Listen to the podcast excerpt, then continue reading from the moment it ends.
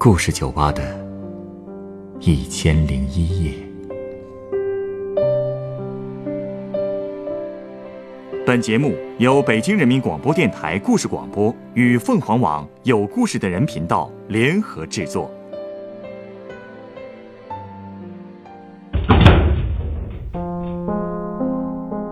欢迎光临故事酒吧。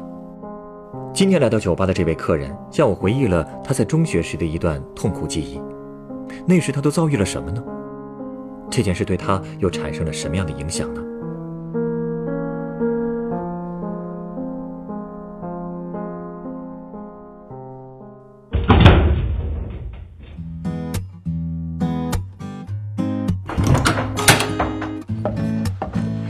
欢迎光临，呃，是一位吗？嗯，哎，你们店对面的学校门口怎么围了那么多人呢？这天都黑了，早该放学了吧？哦，我听刚才的客人说啊，好像是学生打群架，动静还挺大的。哎呀，这些孩子，有什么事儿不能好好说吗？非要打架？哎，就说前几天吧，我外甥还跟我说了他们班的一件类似的事儿。也是打群架吗？嗯，差不多吧。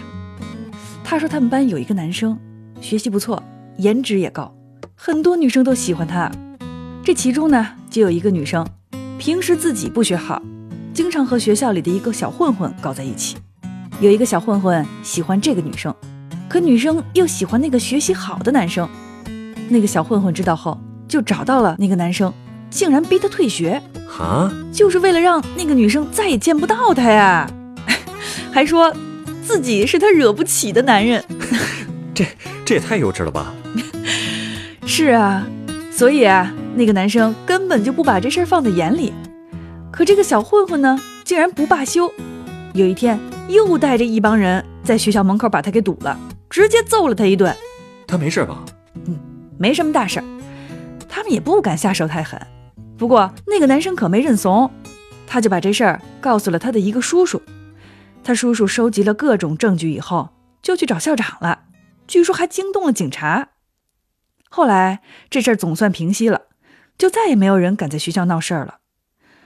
从那个时候开始，我外甥他们学校就流传着一个传说，说有一个人凭着一股神秘力量，独自一个人维护学校的和平。这想象力还真挺丰富的。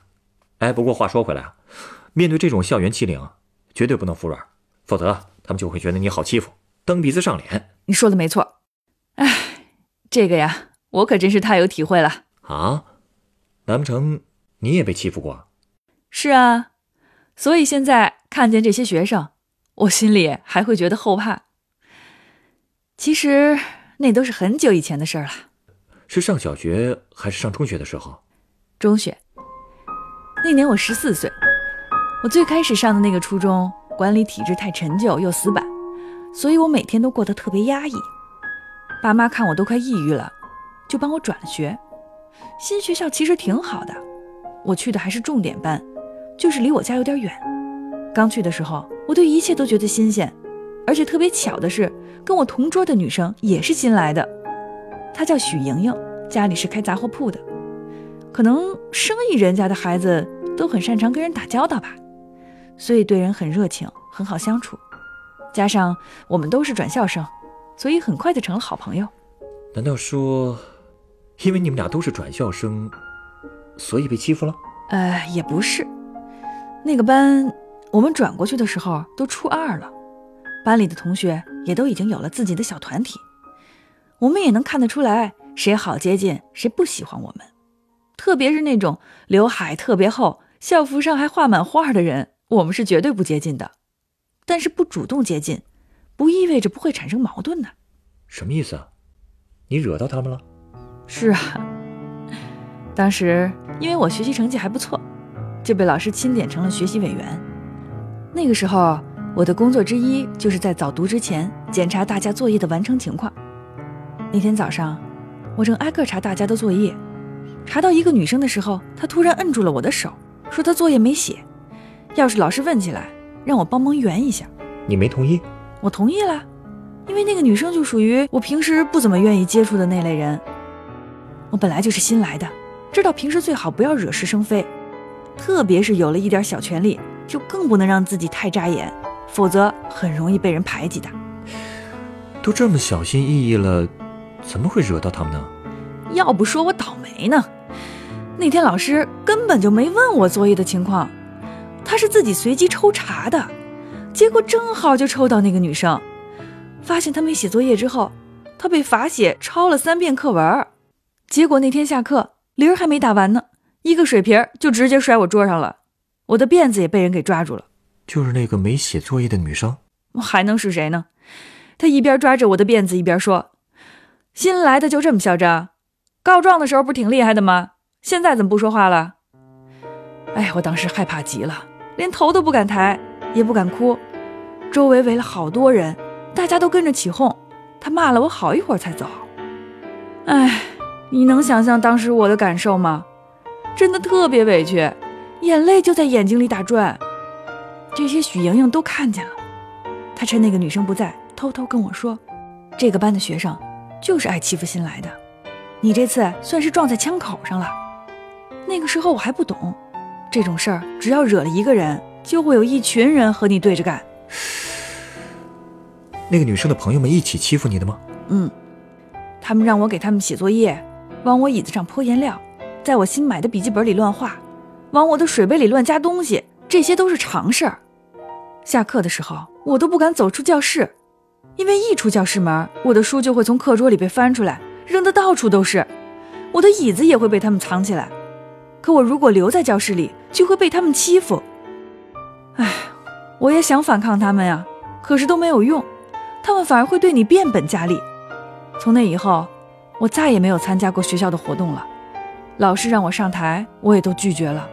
我再也不敢让自己太扎眼了。可即便这样，他们还是一直都不愿意放过我。这些事，你没跟老师说过？当然说过了，我还回去跟父母说过，他们还特地找到了我们班主任，希望他能解决这件事儿。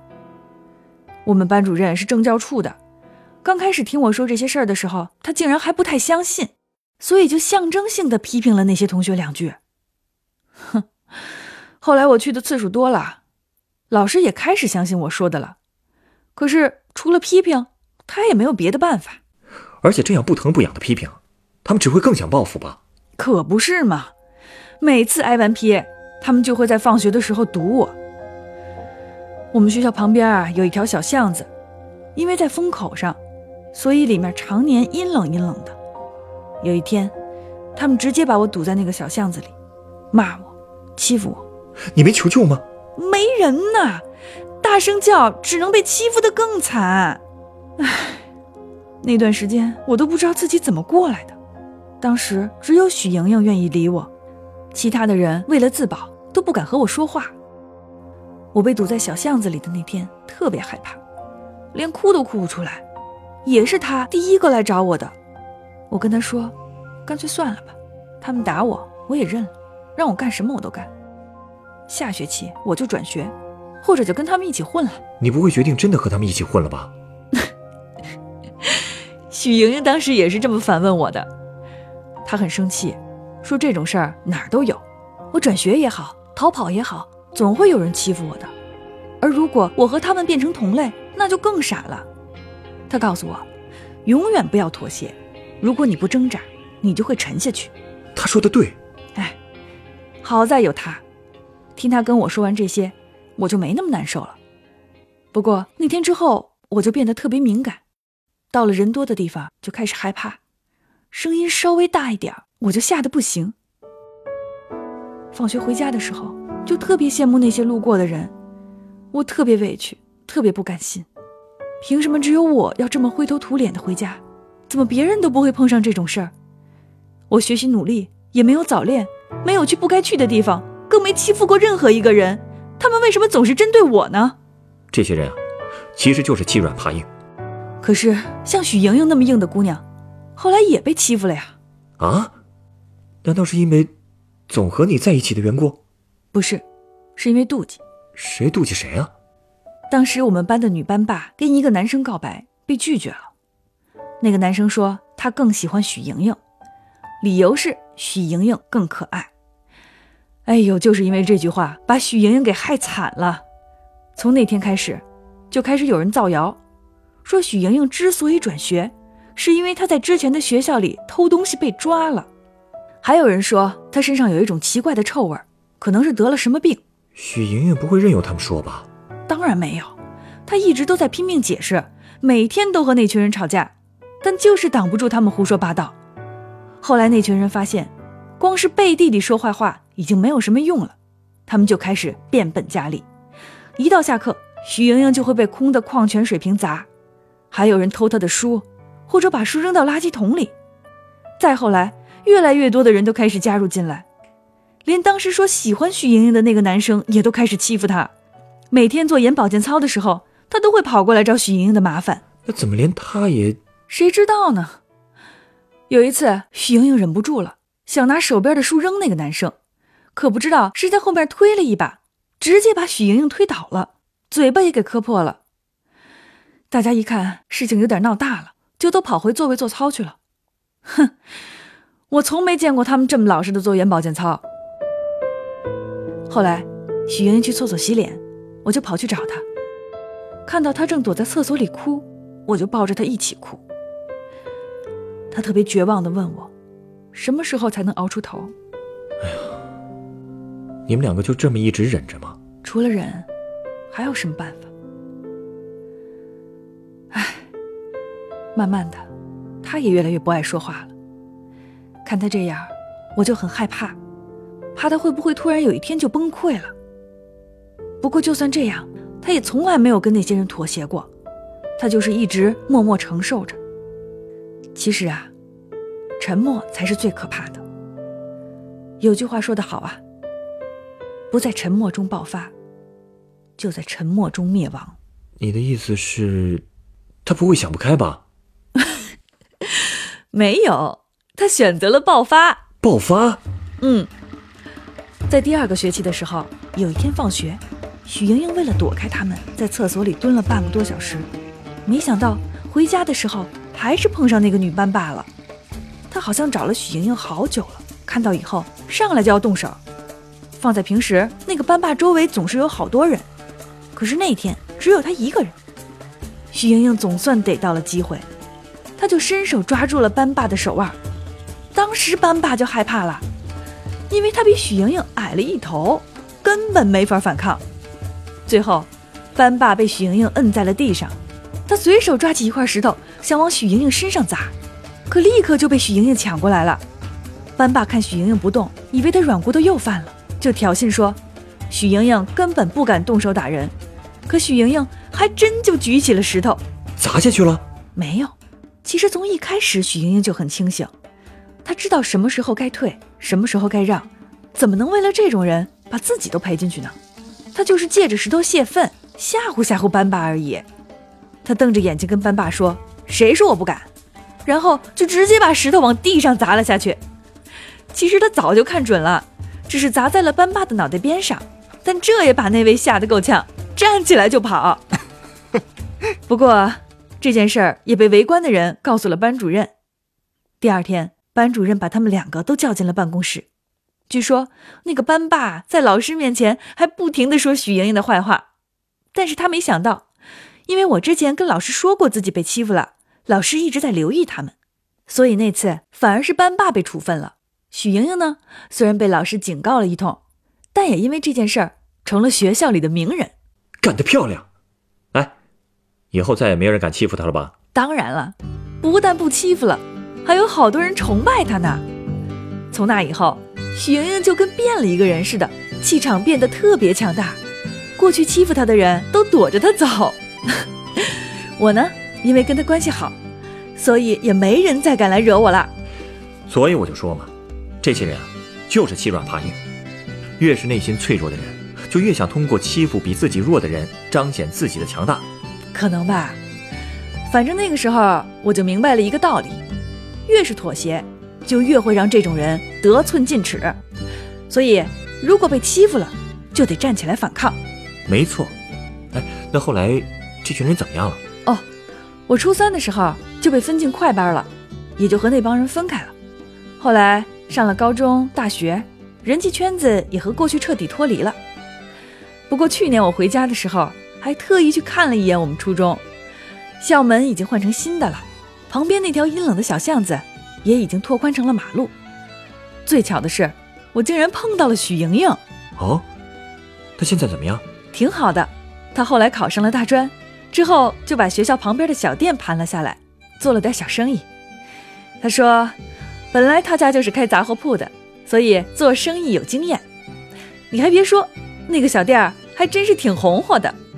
哦，他还跟好多初中同学有联系，说有人开婚庆公司了，有人去做了微商，还有的南下打工去了。那当年欺负你的女生们呢？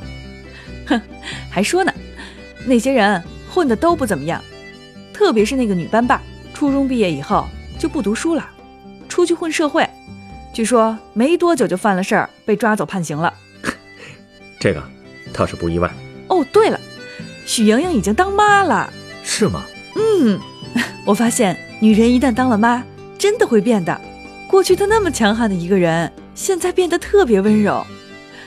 我觉得有这么一个妈妈，她的娃以后肯定不会受人欺负的。嗯，即使遇到了欺负人的人，他的妈妈也一定能告诉他怎么面对。这个还真不用担心。哦，对了，既然你给我讲了一个故事，我就得送你一杯鸡尾酒。稍等啊。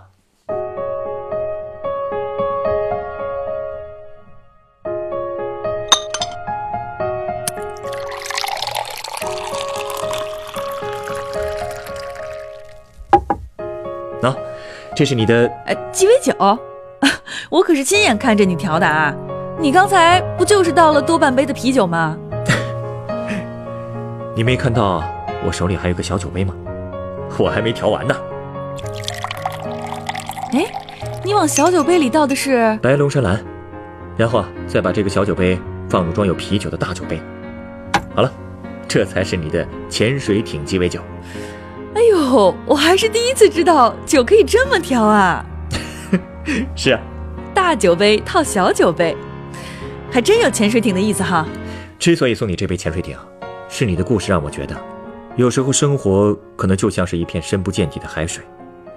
当我们沉下去的时候，那种窒息感会让人感受到深深的绝望，甚至以为这就是整个人生。但实际上，我们并非是赤身裸体的沉在水底。我们的坚强和对底线的坚守，就像是潜水艇的外壳，会保护我们度过这片深水。当我们再次浮上水面，就会发现，真正的人生会比我们想象的自由、畅快得多。